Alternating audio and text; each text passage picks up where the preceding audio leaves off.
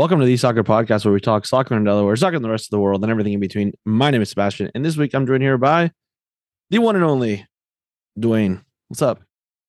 So, so Uh, hey, high school so- high school soccer started up. yeah, I mean everybody's played, I think, except for Odessa. I feel like I feel like we started the last three weeks Middle school same- soccer started up too. with the same sentence. Middle, Uh, school, middle school soccer started after you guys, and people have played before you.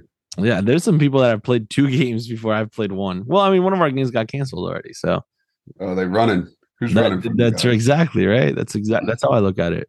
Don't don't run, man. I'm right here. Um, but yeah, Say the same thing about the Central League. people running from you. You are you back on that same fall schedule where you didn't play for the first four weeks of the season? No, they ain't running from me. I'm just saying teams teams wanted to play at the top and then uh, put Uh, their tier down to five. oh, oh, okay. They they they put their tier down as far as as the clicker went. They saw they saw you put coming in, and they're like, "Nah, I'm out." Yeah, they're out. Um, yeah, we we technically have our first home game today. Uh, we'll see if we play. It's raining right now, so we'll we'll see what happens. Uh, but yeah, I'm, I'm excited. It's been it's been a good week. Um, um, yeah, excited to see what, how it goes. Um, a lot of changes in the state of Delaware from a club soccer perspective right now. A lot of announcements happened over the last like couple of days.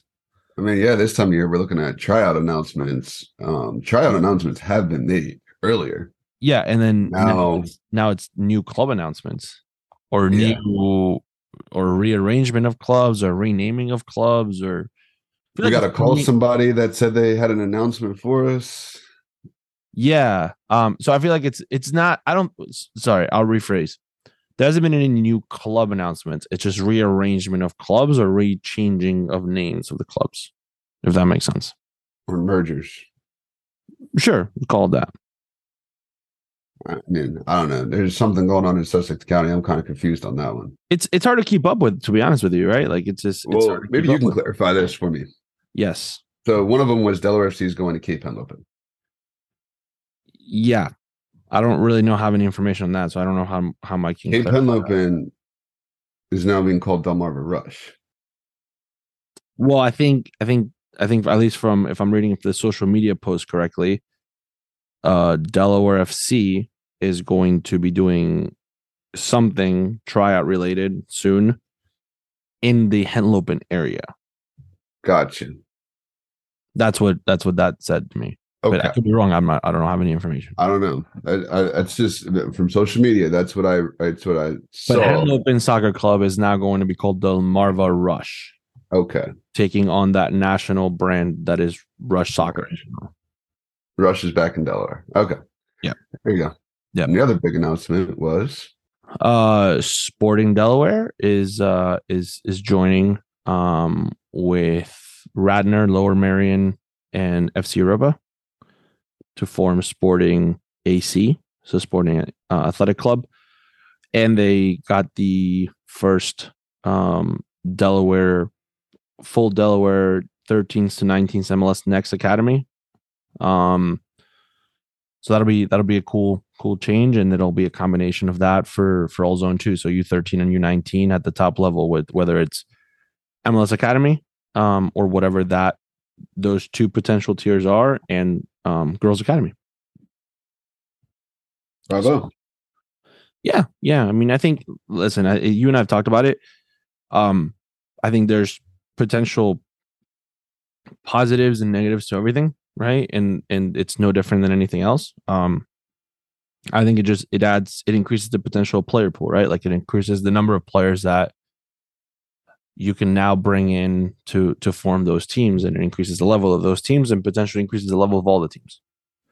Yeah, I mean it adds to the tier. I mean it adds to the tiered system list of soccer, right? Um, whatever that tiered system list is, because depending on who you talk to, you know, one league is above another, and Yeah. and and realistically, some clubs have really good teams, but Yep. don't have a fleet of really good teams, right? So they have to play, you know, in the what is it, the USYS Elite 64 or something like that. Yeah, So where you have to play there because you don't you, you can't play in the ECNL, right? Because you don't have that. Yeah, and then th- there's a lot of leagues right now. You know, there's there's the Elite 64, there's the USYS pr- uh, National League Pro or something like that. There is um the Elite Club. There's the there's the there's the DPL, the Delaware, the Development Developmental Player League. There's also the Elite Club League, something like that. Like there's there's a lot of different. It's hard to keep with. It's a No, it is because like even EDP, right? Like you got the EDP, EDP, regular EDP, and then you got like the EDP USYS. National League. Yeah. Yeah, which is that I think that's just that's really just a use of words because and then you have you have US club leagues with NPL and so there there's a lot for sure. There's a lot of options. I think it's just a matter of what fits you. Not only what fits you, I think it's what fits the culture within your club and where you think you are going to make the best decision from a player development, coach development, parent development and also financially responsible decision right? Like it, it's a matter of like if i'm if i'm investing the money because ultimately that's what it is right? You're investing in a league because you're paying for the league where am i going to get not necessarily the most bang for your buck but where am i going to get the most return in my investment? Return. Yep. right? Like competitiveness locations you know uh league support league resources you know access to showcases events things like that. So there's there's a lot of different ways to go about it. Um so this is just kind of what's happening. So so yeah we're just you know we're here to provide information i think for as little as information as we potentially have because We we might have to call. We might have to get all the leagues on one call and have them explain their leagues. maybe maybe not all, all in one at one time because that would No, they might all that- fight each other. that I don't, I don't that would be interesting. But we could do definitely try to bring people one at a time and talk, let them let them talk about their league. Absolutely. Got call. Um, First person we got to call is JB. JB. JB from the Central League. yeah. Um. So that's the first person we're calling. Yeah. Um. All right. Uh. We we have an interview today. We we do have an interview today. I almost forgot actually who we're who we're what interview. We're doing JB. We're interviewing JB. Oh man, JB is on the line. Hello, JB. No, JB's not on the line. Um, but we we do have an interview today. Um, so this week, um, perfect man. Today, this is a perfect day for for this person to have to we have this interview with this person Who is this person?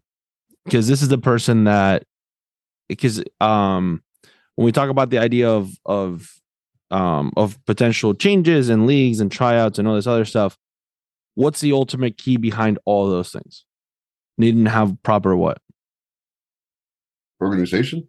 and Planning? starts with a c rhymes with communications communication Communic-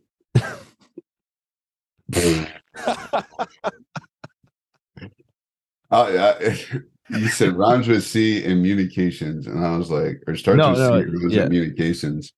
And that went over my head. so uh, today we have the recording of the Tom Shields interview. Tom Shields from Jersey. Uh, yeah, that I, I think one of the most interesting. Um, One of the most sought out interviewees interviewees at the convention. yes, yeah, absolutely, yeah. He was, yeah, yeah. So he's a Moving up the technical director. He's a technical director of STA. What's STA stand for again? Oh man, now you're putting me in a bind. I have no idea. Uh, STA stands for. Yeah, no idea. Training Academy. Uh, but what what is what is the S stand for then? No, no, I'm not in Jersey enough to know the S. Swedesboro Training Academy. Is that what it is? No. Oh, okay. Yeah, I don't know. Maybe we should have asked them that. Uh, that would have been a good that would have been a good thing to ask him, right? Can we get him on the can we get him on the phone? I don't think so. Um, There are a lot of yeah, a lot of leagues. Yeah, that's yeah. So the he one might be the he might be the person that tells us everything because he might you know he might be able to know all of the things that Do you think he can name what teams he has in each league? what do you mean? Like, dude, they're in one, two, three, four, five, six, seven, eight. They're affiliated with eight different leagues across their Well- entire pathway. Even Well, that's what I'm saying. Like three of those leagues are adult adult driven leagues. But do you think he can name the teams in each of them? Like what do you mean? Like what do you mean if I can name the teams? Is he that good that he could know that Tom? Oh, he he could like if he told as a technical director, can you name your oh, team? Oh, I'm sure. I'm sure he could. 100%. we Yeah, should get I, him on the. We should get him on there and, and put him on the spot. I'd have I have confidence that he would be able to do that. Yeah. Yeah, absolutely. Um but yeah, so we we talked to Tom Tom Shields about um a lot of different things. And and Tom's a good guy. Um yeah, I mean that's that's that's as that's as good as it like that's that's the intro you need. He's just he's just one of those people you want to listen to. So, all right, we'll listen to Tom. All right, uh, Dwayne, it's uh, it's it. This might be one of the few times where we actually get to interview somebody twice. The first time on Zoom, and now actually in in person. person. I think I think this might be the first one. Uh, Tom Shields is here with us. He is a technical director. The I would argue, man. We, we had Mike Barr on Zoom, and then we. oh, we did, we did. so you got to battle it out, Mike or Tom. They got to battle it out on the field, right? I think Tom could take Mike. Oh, I don't know, man. Mike, Mike might have a couple tricks up his sleeve. uh, but Tom Shields is the technical director, Boys ECNL director, and the USL two head coach at STA in New Jersey. Tom, how are you? I'm good, Seb. Thank you for that, for having me again, and great to be back with both of you. What does STA stand for? Uh, oof. technically, Sports Training Academy. Once upon a time, Shown Soccer Training Academy. Now it's just STA. It's just STA. Now it's just STA. Shields Training Academy. that's, that's been referenced a few times as well. There you go. Uh, It's so, the Shields Club. Yeah. so Tom, you uh, you've had you had uh, four or five sessions that you were you've been uh, presenting this this. Uh, let's start off with the with the with the heavy hitter one. You got to interview Jesse Marsch. I did. Uh, so how was how was that and how did that come about? Let's let's start off there. Yeah. Um, so I've been really fortunate over the last four or so years to just to develop a friendship with Jesse. Um, obviously, the football world is a is a small one, and him having so much of his time in New Jersey meant that there was a lot of mutual connections there. Um, was connected and have just been able to to stay in touch, and he's been he's been wonderful with me um, in terms of extending himself, um, both obviously as a as a as a mentor, as a friend, you know, via phone calls, via messages, and then obviously in person when I've been been able to travel back to the to the UK and, and spent some time with him and the technical staff um, at Leeds United. So uh, just another example of how close knit the football world is, and and honestly, how irrespective of the level that people operate at, they're just good football guys at the heart of it all. Very humble. That's a very humble answer. Well, I mean, I think it's also. I mean, it when so if you think back the the first time you were on the podcast, uh, the main topic of conversation was was the idea of players first. We were part of the the players first program through US Club, and, and we just talked about wanting to to have like minded people on the podcast Yeah. and, and to, to talk about the the why it's important, the why, right? The why the why we do it, the specifically the the sports psychology aspect of it, um, which you have a lot of experience in. But I think that's the other part of it. It's it's the connections that you can build through people, right? I mean, the 100%. convention obviously is is is is the culmination of that because you walk you walk around, you see people they haven't seen in a couple of years, and you run into people and things like that. Um, but at the same time, it's the it's the idea of the idea of sharing ideas. I was having a conversation yesterday or two days ago uh, with somebody that I took a coaching course with, and they were like, "Oh, we're trying to figure out what to do with the summer thing," and I was like, "Oh, what what about this and this?" And they're like, "Oh, wow, it's a really good." So like all of a sudden, like their club might adopt an idea that we just talked about randomly Yeah, for sure. So, um, how were your other sessions that you did? Yeah, great. Listen, I I love convention, and I've I've been really fortunate to both sit on the outside of sessions and look in, and obviously, you know, now be you know, be it on center stage, I guess. So, um, yeah, really enjoyed them. I think audience interaction was was wonderful. Um, you know, as you just referenced there, said we've we've spent a lot of time on, you know, really diving into the psychosocial portion of player development, and and really more importantly, this week, club development and club infrastructure and club ecosystem, and making sure that there's a synergy across the identity that organizations demonstrate that there's a connection between you know every element of what happens on and off the field um, and its ability to to contribute towards the end product of of what you want the game to look like for you know the teams and the and the players that are under your care. Um, so i think you know i'm i'm always quite intentional of wanting to provoke thought try to evoke challenge a little bit try to you know sometimes be a little contentious in the sessions and you know uh, again understand that in many in many areas of our industry we can still be better. Yeah. right? We can still do more. Um and i have a i have a phrase that i use with with players about pick your difficult and it's the same to coaches and club leaders.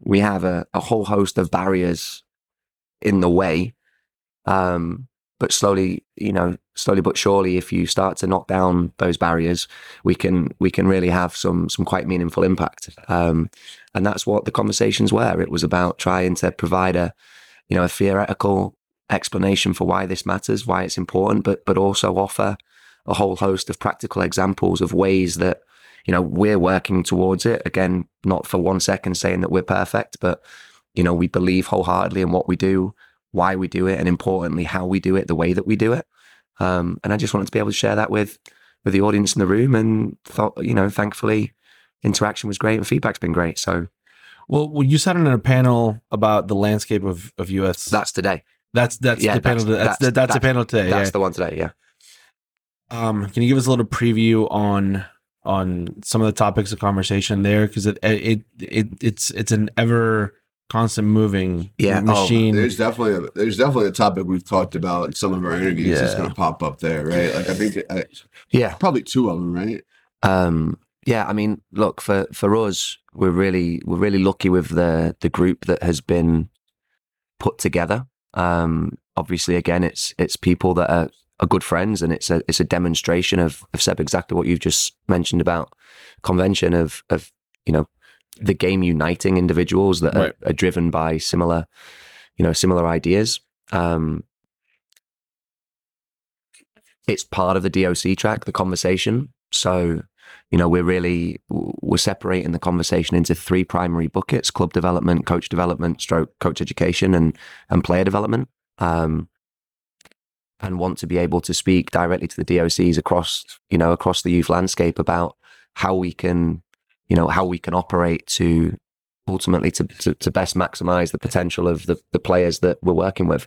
Um, obviously, we, you know, we may well dive into some of the challenges that exist depending on, you know, where you are geographically, depending on the type of organization that you are, the size, the funding that you have, you know, for profit, non for profit, boards to answer to or not, full time staff or not, you know, challenges of club leaders and teams, clubs within similar geographical areas coexisting and working together and and what we need to do to change the narrative to again be able to leave places like this and and be motivated and inspired to to drive forward together and and do it do it positively and, and do it without you know apprehension and and you know resistance based on being protective of who we have or what we do and being afraid of competition in some instances um so hopefully again hopefully it's going to be a fun one and um always excited by the potential of plenty of audience interaction because I think that's where it gets real.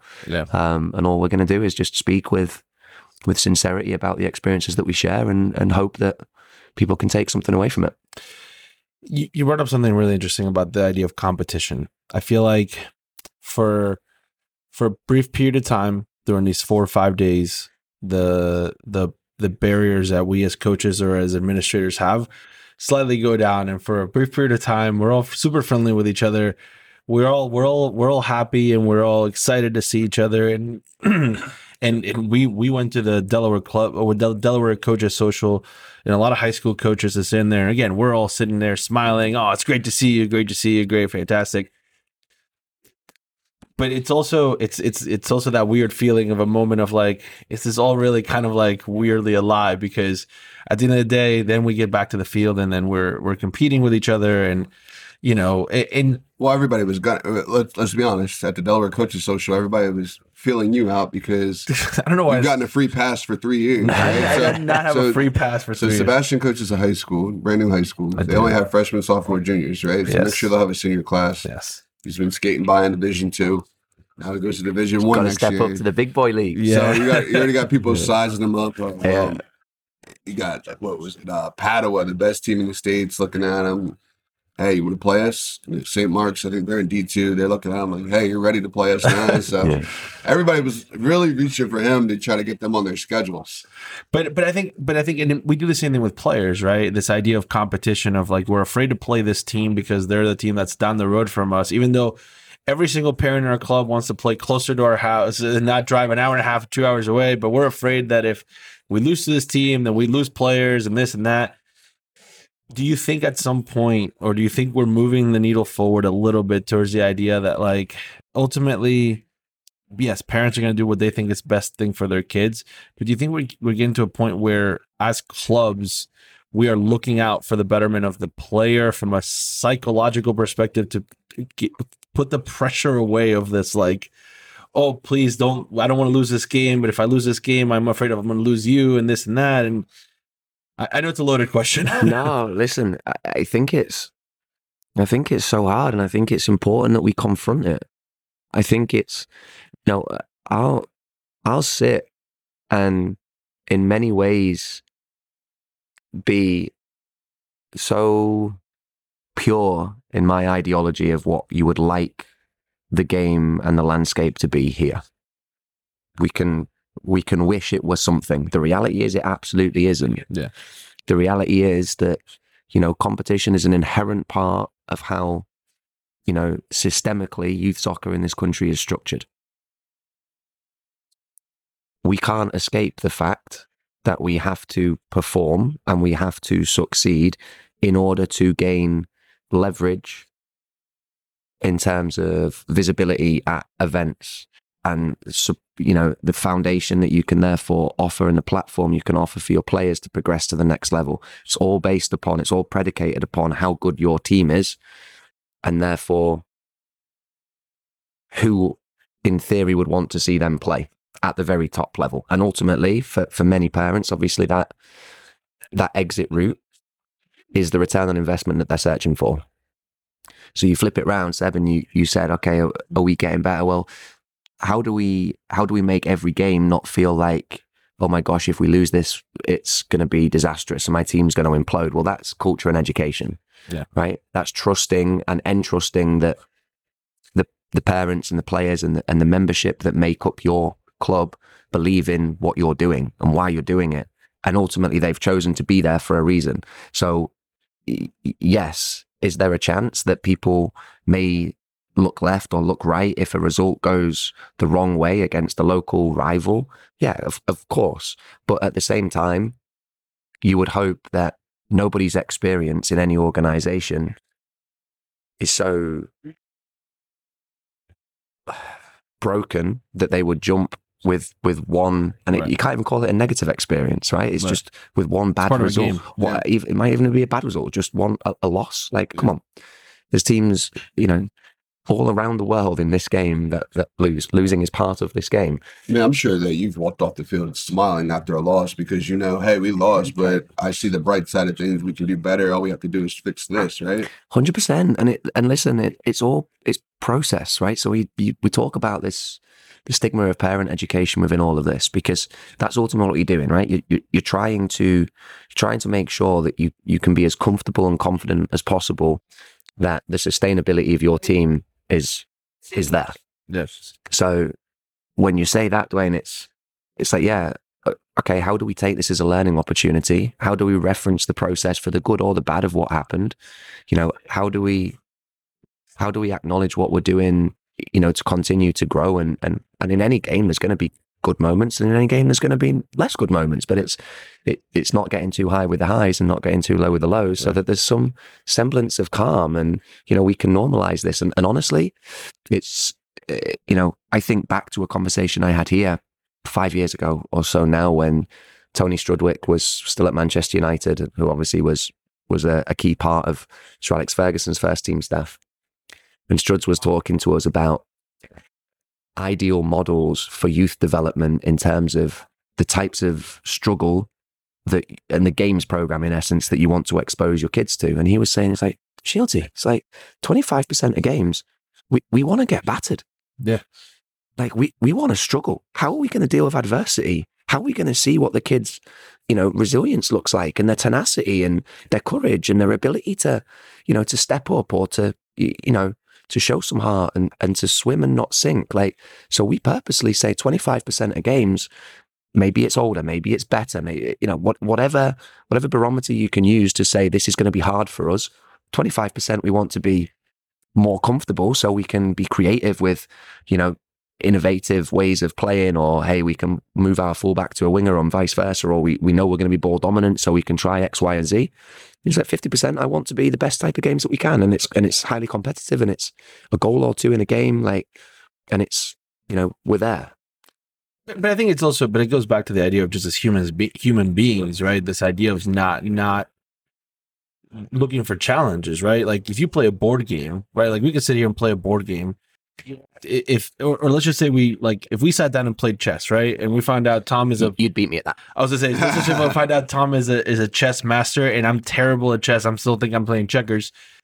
That's not fun for you or for me, right? Like, so you, but you inherently want competitiveness, you want challenges, and especially kids. Kids, I mean, the research has shown that kids, 100% kids, kids want a challenge. Kids less care less about the result and care about more about having fun and being challenged and having somebody care for them, right? Like, mic drop yeah, I mean that's that's that's what it comes down to, and I feel like at times we lose we lose sight of that. So when you when a big part of STA and and and something that I think is is really cool with what you guys do there is you focus on the the the psychological part of it, and the psychosocial component of the game. How do you now, as a USL two coach, bring that into that? Because now you're dealing with with adults yeah and are you dealing with adults that maybe growing up didn't have that that that sports psychology aspect of it so how do you bring that into it Listen, uh, at every level, we try to be as intentional as possible with our process.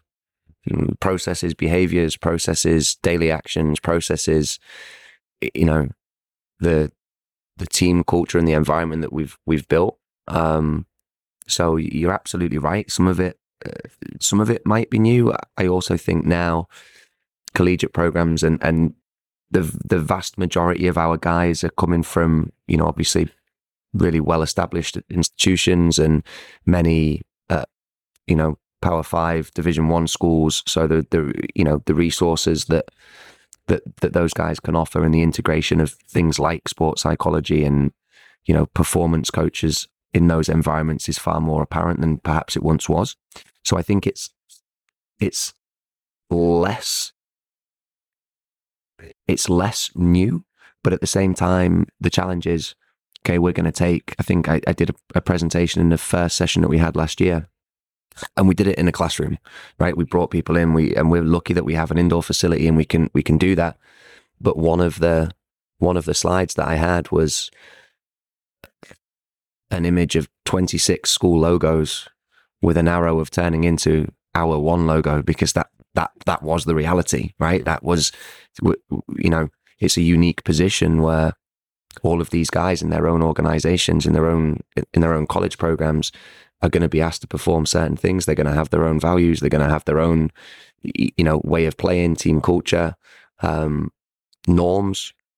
But it's about it's about establishing and in that situation through them not through me what they wanted their experience to stand for um you know part of my presentation yesterday again was was practical examples of how we do this. So one of them was a slide, and there's three questions. What you know, when we're building the culture of a group, or we've every every year, I ask the staff, uh, you know, across the club, and obviously in this instance with USL two, you know, to speak to the players. And it's like, and we do it with ID2 as well in, in the middle of the, you know, the start of camps. It's, you know, what should you expect from me? What should I expect from you? And what should you expect from each other?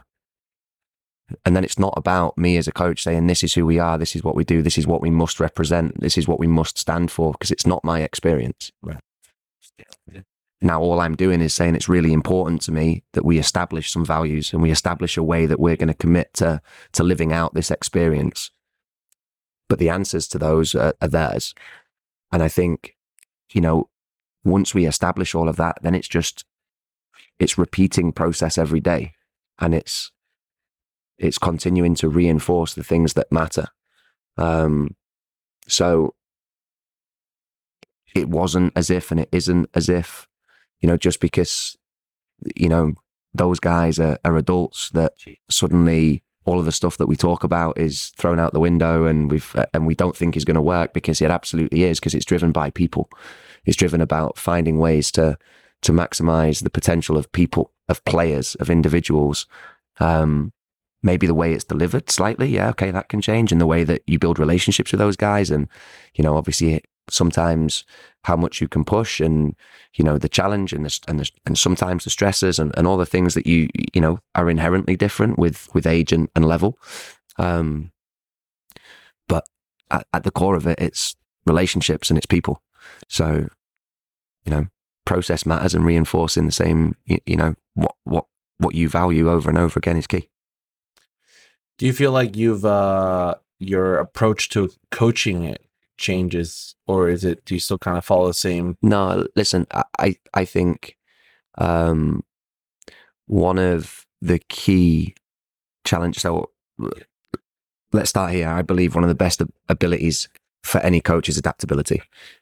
And I think that your value and I think that your um, ceiling is going to be influenced by how well you can adjust to a variety of circumstances, situations, especially in the US if you're in the youth space, ages, levels, genders. Um, but equally, I think it's it's critical that the needs of an eight year old are different to the needs of an 18 year old. So I would be naive and negligent, in fact, if I were to try to treat them in the same way and I were to try to interact with them in the same way. So again, for, for me, that just goes back to being really considerate of your coaching behaviors and being intentional with with what you're doing and how you're doing it. So again, it's not just practice design, Yeah. but it's it's how we're you know how are we providing feedback?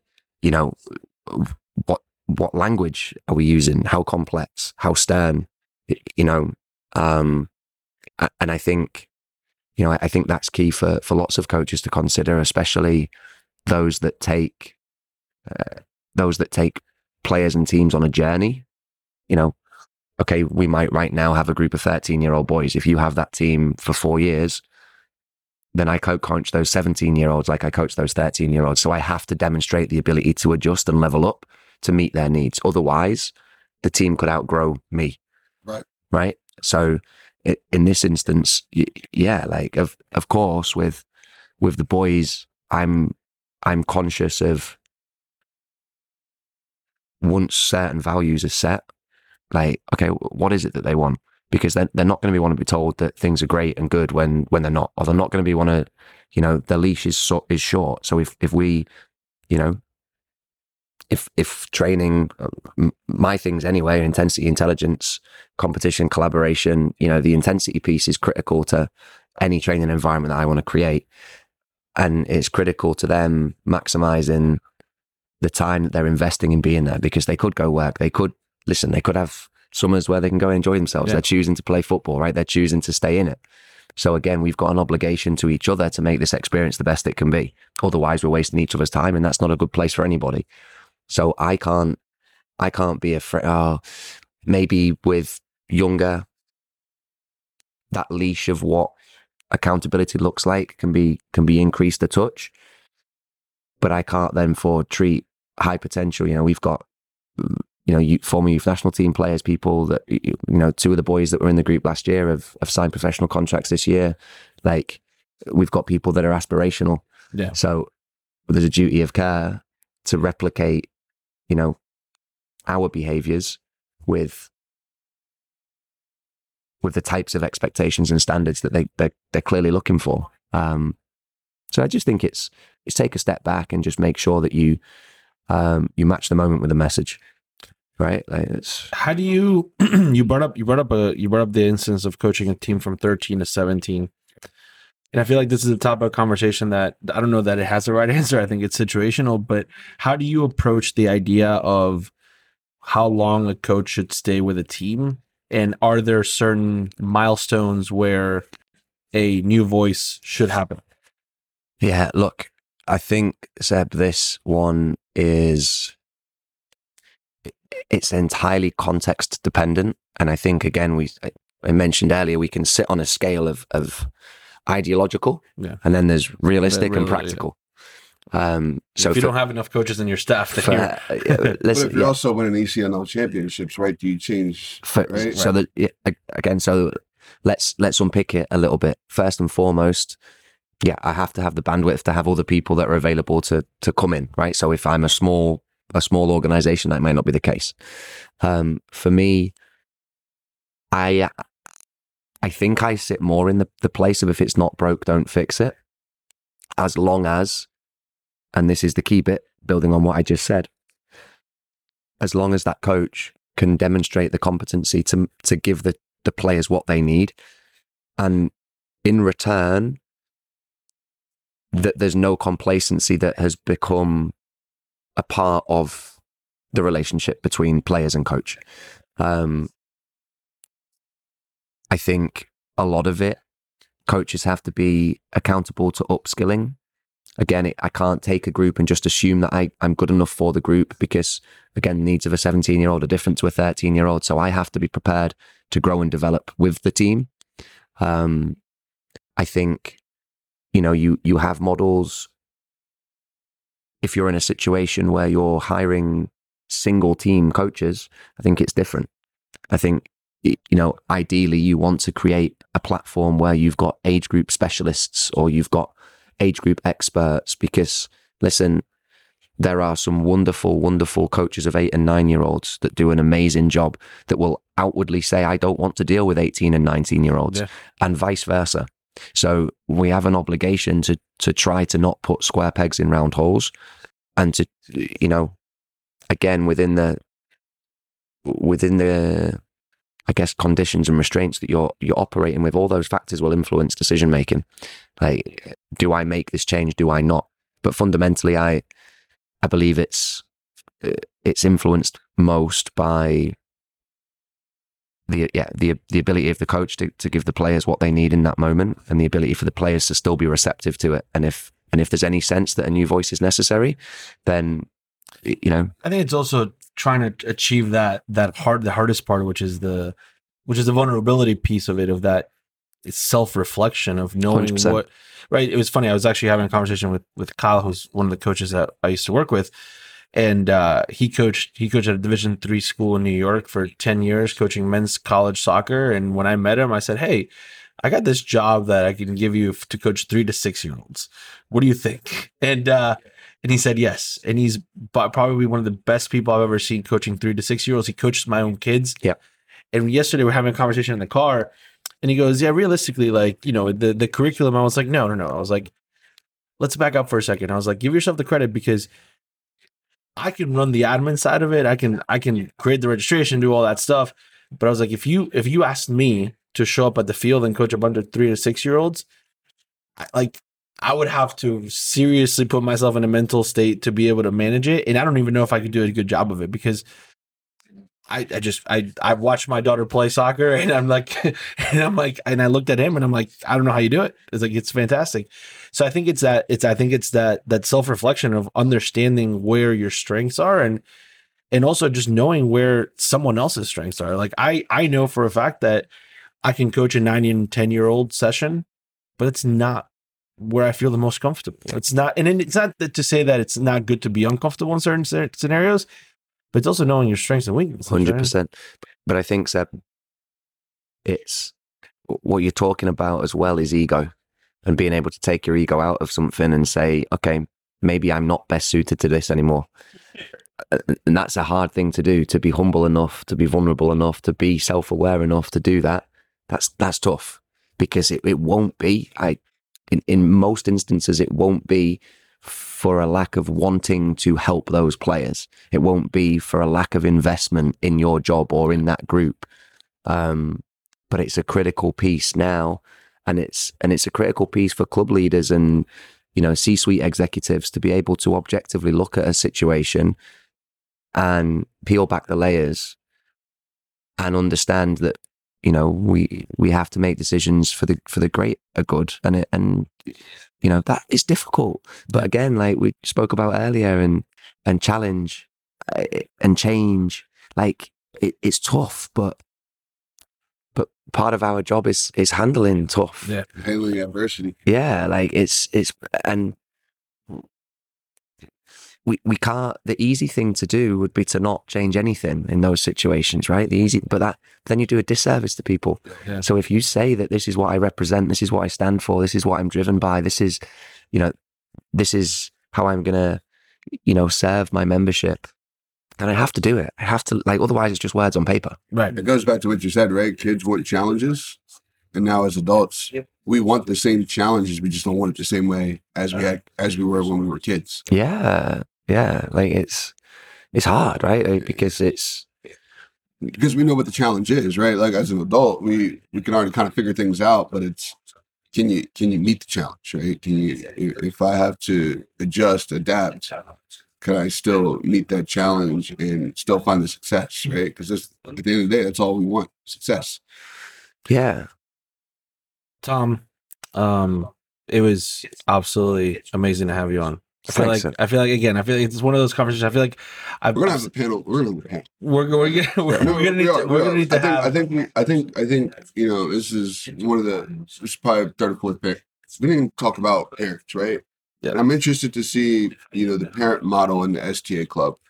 I'm interested to see the parent model in some other clubs, but I think we have a panel, right, on the podcast, and we just talk about parent engagement because I think a lot of what we talked about, right, we, we like a lot we talked about with Tom today was player specific, but obviously we know there's the other side of the game. Right? Yeah. We we know that the parents, you know, you know, the ECNL kids at U17, U18, they're driving themselves to practice. But what about the younger kids, right? How do, how do we how do they get themselves? And the parents drive a big component of that. they, they do and like to to close I you know I th- people people buy your why right like people Yeah. believe like, and if you know it and you're clear with it and that's you know so tie it back to a couple of the presentations seven. and you know i said the one the one question for me that all coaches need to be answer able to answer on both a philosophical and a practical level is why do we do what we do Yeah. right so what what is driving me a is the human that's responsible for your other humans your children but be on a on a club level or on a practical level of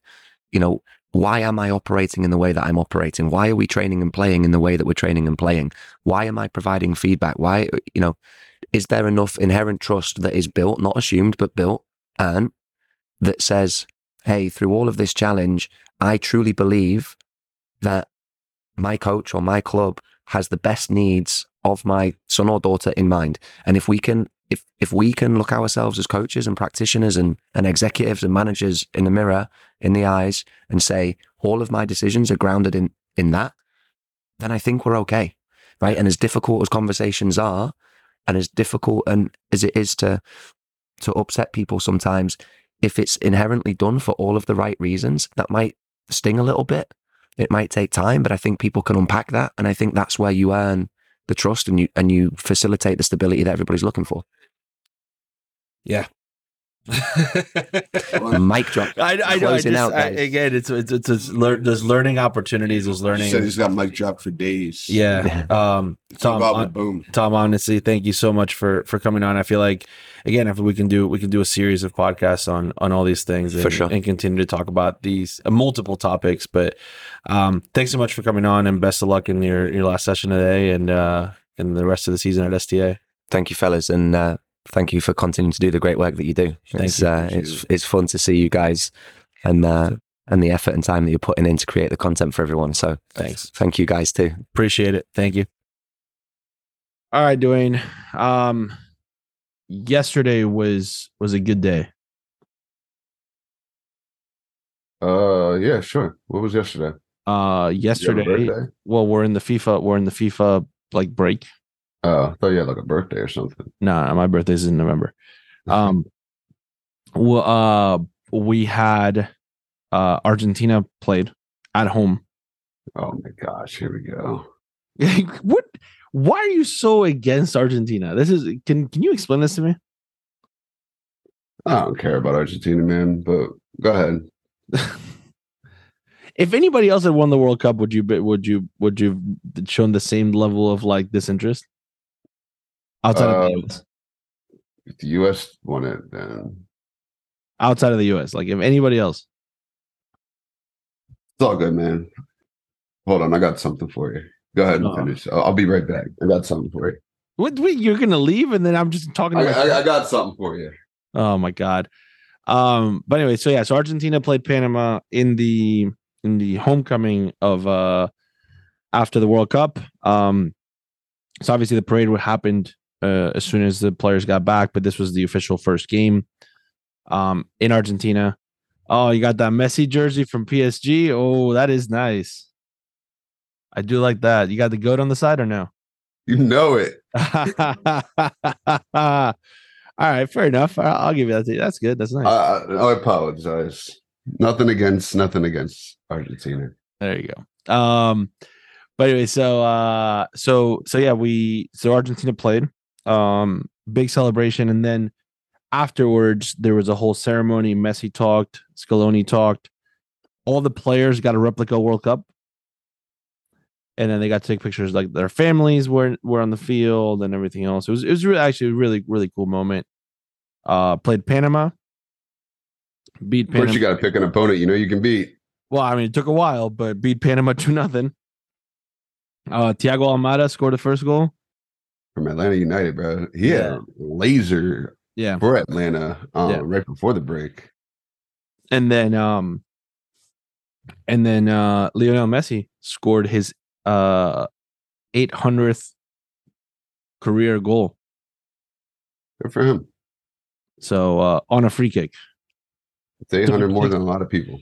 took him six free kicks to to score it, but it was he rocked the crossbar in the post twice. Um, so it was it was really good. It was a really good. Goal wasn't goal wasn't regulation sized. Yeah. Good for I him. saw a bunch of Panamanians digging underneath the goal, trying to make that goal lower. uh, There's a sinkhole down here. yeah, yeah, yeah. Uh, but no, it was it was really it was really cool. Um, yeah, it was it was actually a very very enjoyable moment.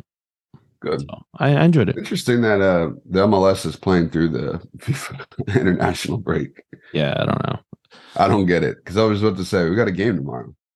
Yeah, yeah. the Union play at home, Who they play? uh, Orlando City. Oh, I just came from Orlando. Oh, okay. You know who they play next week? They play Atlas. Well, they play Sporting Kansas City first. Well, they play Atlas on Tuesday. This Tuesday? there another weekend? No, it's a weekend before. another week in March? There's another week in March. My bad. Yeah, yeah, yeah, yeah. Well, not really. Sorry. Yeah. I, I hate man. these. And this 2023 has had the weirdest weeks. It's like where you think it's the end of the month and it's not the end of the month. Yeah. Yeah, no, it's uh it's Orlando. And then yeah, no, you got you got some time there. My Uh, bad, my bad, my bad. yeah, yeah, yeah. Uh actually it uh when was the deadline to to not want your tickets? Oh, I think it already passed. What? No. Did it really? I think so. I think it might have been yesterday. Oh no, please tell me no. Oh man, that sucks. I don't want my tickets. Um Well, tomorrow's Kids Day, so if you got your tickets, you could probably find some kids that want to come in. That's Uh. gonna be that's gonna be lovely to navigate through. I'm just gonna give you a heads up. Shout out to uh the union staff for putting together kids night, but yeah. it's like a bunch of adults in a playground What do you mean? because there's a bunch of kids running around, and you're you're the minority. The kids are the majority, and the adults are the minority. Hmm. Because everybody brings their teams to the games, you know.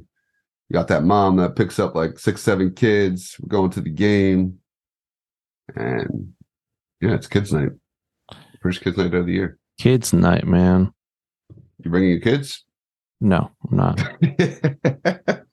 I don't think I'm even going to the game. oh, Yeah. How about that? trading your tickets in? I'm trying to sell them. Anybody wants them. Should I was in Orlando. You should have told me.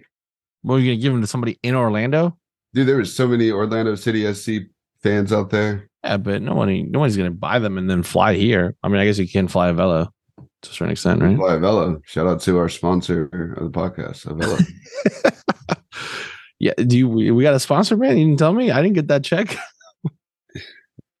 you got free tickets, round trip, anywhere, any Yeah. destination that they fly to. I just gotta show up and tell them doing something. yeah, you'll be on the standby list. Oh my god, man! Don't, don't- please. Public service announcement. Please, nobody show up to the Wilmington Airport saying Dwayne say you, know, you might get escorted out. Got TSA pre-check, got all that clear. stop, stop, stop. You got all TSA pre-check and clear in the Wilmington Airport. I don't even think TSA pre-check exists in the Wilmington Airport. There's no way. There's barely TSA probably barely exists. It's one flight. It's one flight of worth of people. Yeah. No, but um, tomorrow should be a good game because uh, who's Orlando have? Is uh, Nani still there? no, Retirement home, Nani. is he not there anymore? I don't know. He might still be there. Uh, there. Well, but he might be with oh, the- Duncan McGuire. with the Peru national team. Um, that's a problem. A lot of these players that they got are probably with their national teams. that's a Is that why they scheduled the game? Rodrigo Schlegel, Argentinian. Oh, yeah. Well, there's Argent. I mean, Julian Carranza is Argentinian too. It it looks like he's going to be playing. Yeah, I'm just saying. I'm just you just you're looking for players. I got you. A lot of Peruvian players in uh in Orlando, man. You got some good food. A lot of Peruvians. A lot of Peruvians. Um, Um, I don't know any of these guys. yeah, I don't really know either. I mean, you got Jack McGlynn for the for the Union, and they got Jack Jack Lynn. Lynn. I saw that. but Uh, Jack McGlynn is in Spain. yeah, so he's not so there. it's Quinn Sullivan. So Union are down some subs, some high impact subs. Yeah, I, I I don't particularly know many of these uh these And Orlando. they got that guy from Iceland, uh, Dagur. Yeah, I I do know Rodrigo Schlegel. That's the only one that that kind of stands out to me. You don't know Mauricio Pereira, They're number ten, Mauricio Pereira. or Ercan Ercan Kara. They're number nine. No, Okay, he's from Well- Uruguay. Mauricio Pereira. Uruguay. Yeah. Well, their owners own the Minnesota Vikings. Who? Uh, Orlando? yeah, Oh, okay. Yeah. And I don't know if this guy's uh Wikipedia is updated, but I don't think you can own Nashville, co-own Nashville SC and Orlando. I mean, you can own whatever you want. Okay. Well, yep, don't really know any of these guys. Um, Yeah. All right. Well, so there it sounds like it's a big game. well, they got rid of Daryl Dike, Chris Mueller, Dom Dwyer, Kyle Larin, and Nani. Their top goal scorers, and the only people that anybody would know. So it seems like it's going to be a Union victory. Hopefully. We'll go out and say might be a slaughterhouse. Five nothing. okay. All right. All right. Well, for the uh the crazy portion of the day, brought to you by Dwayne.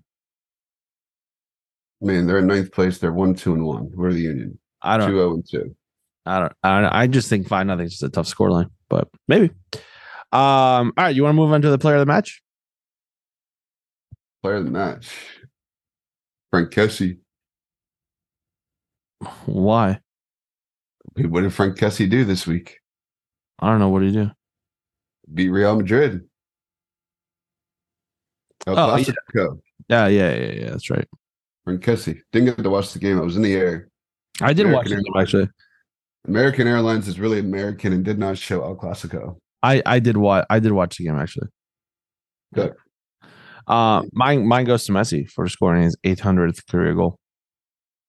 and just in general. price of the jersey probably just went up. Yeah, yeah. There you go. Like Qatar Airways. Wasn't Barcelona sponsored by Qatar back in the day? At some point, yeah. So was Boca Juniors. Um, I don't have any Boca Juniors jerseys. I gotta get you one of those, man. Um, I'll get, you, I'll get you one. Um, I want a Mac Allister jersey.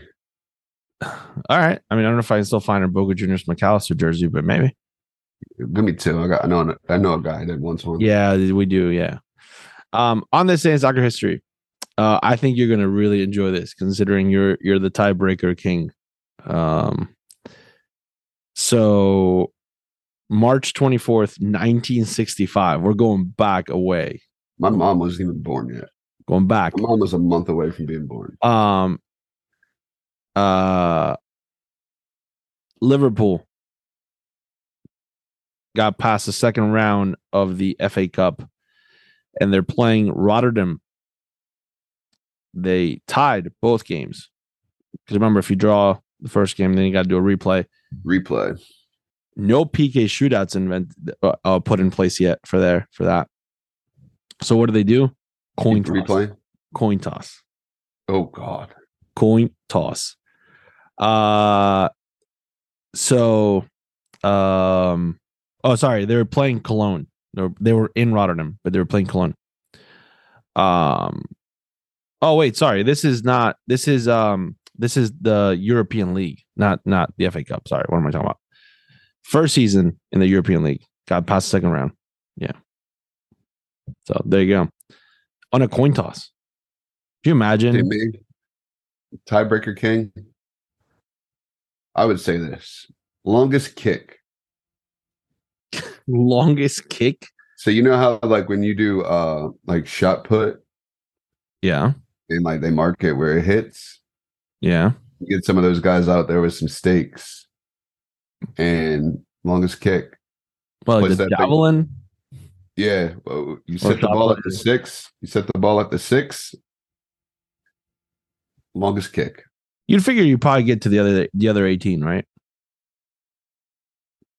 Well, if you get Goalkeep- there, goalkeepers. is that is that who's got your hardest kick? So are you going are you going only you only get one player What do you think? One player, best of three. with the addition of three kicks Yeah. So best of three. So or, or an average? take- Is it the addition or the average? I guess it's no, you take three kicks and whoever has the longest out of the three. So I'll give you three kick takers. The longest kick wins. Oh, okay. All right. I, I that'd be cool. That'd be an interesting one. You'd not there. Who do you think has the strongest kick on your team? I mean, on my team or just in general? On, In on- general, like is it the goalkeeper, defender, a forward? probably I would say I would either say a center back or a or a goalkeeper. Probably have the ability to hit the ball the longest. Yeah, yeah, I would think so because I feel like goalkeepers control their kicks to put it where they want it. I Mhm. don't think you ever see a goalkeeper hit a ball full strength. Yeah. Yeah. Except for Andre Blake. Yeah. Um, all I had one of my kids disrespect me yesterday and said, "Let's see how far you can kick it." It proceeded to move ten yards outside of eighteen from the, like uh, the six. so then when I smashed it and they had to go run across the field, they're like, "I said, kick it back." four kicks back. Um, So you right. can kick it back in three. The Dan Simmons Fair Play of the Week award.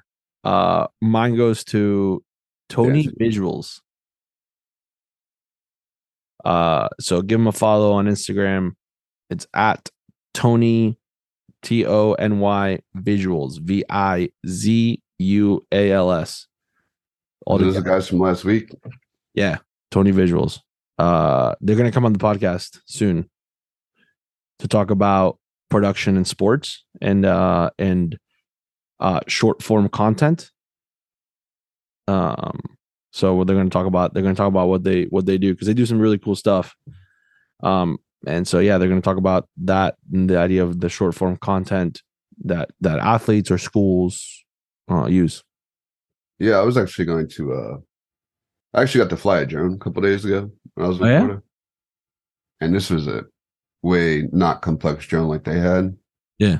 they're a lot harder than what you think. Oh yeah, they're super hard.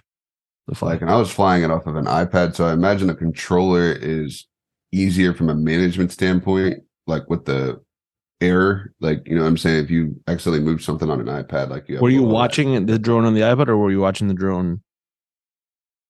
Like, were you? so you can it off the see you can look at the drone so because there were six drones in the air at the same time i was watching my drone Yeah. um because it's a little bit harder to watch on the ipad when other people didn't know what they were doing and crashing into you and crashing into walls so like i could see from the front where i was going yeah, i also think it would be a lot easier outside versus inside of a controlled area yeah. I feel like it's it's it's very interesting to be able to fly a drone, um, completely just based off of the screen. yeah no that's I think it's I think it's that's that's a lot of skill that it takes. Uh, I mean, I just I wasn't really trying to fly the drone, and then everybody was like, "Yeah, like, why don't you try it?" And I was like, "Sure." Yeah. Like flying it across the room, the guy was like, "Yo, you can flip it." I'm like flying it across, flipping it, and still flying. I was like, "This isn't hard," but I said, "It's the same thing as driving with five other people on the road that don't know how to drive around you. You got to be defensive driver." No, uh, make sure you make sure you go give uh Tony visuals. Tony Visuals and San uh uh S dot Z H Y M E L a po- uh, follow. Uh do some good stuff. Good pictures, good videos. Um we'll have him on the podcast soon. So uh who's your Dan Simmons fair play of the week? My Dan Simmons fair play of the week. Um, yeah, let me give it out to middle school sports referees. Okay. As we're in a referee crisis, the fact that there are some middle schools that do not have sports and there's some middle schools that do have sports, it's a great opportunity for them to, um, you know, those referees to still help out the younger Yeah. the younger kids. You know, Yeah. there's a lot of travel games. A lot of referees are we're pulled thin with referees, but between travel, high school, and even middle school, shout out to them for allowing those middle school sports to go on. Yeah, good stuff. Shout out to the bus drivers too for transporting those kids because I know that's another struggle too. Yeah, Yeah, for sure. You know, one thing we have not talked about. What? I don't know if you know about this, but did you know that MLS changed their playoff format? Ye- Yes, as a play-in now, right? There's a play-in and there's a best of three. Interesting. Let's talk about that next week. We'll talk about that next week. But yeah, there's a best of three. Yeah, let's research it a little bit more and let's talk about that next week. I think that'll be a good, be a good topic conversation. Yeah, I forgot where I was looking at that, but I was like, Yeah, three? let's talk. Yeah, let's let's talk about that. I mean, if Uh, you're if you're that high seed and you're a union se- season ticket holder, you're getting extra games. Yeah, I guess. Yeah, it's true. Um, well, remember, give us a follow on Instagram at DE Soccer Podcast. Thanks for joining us this week. And remember, always receive the ball on your front foot.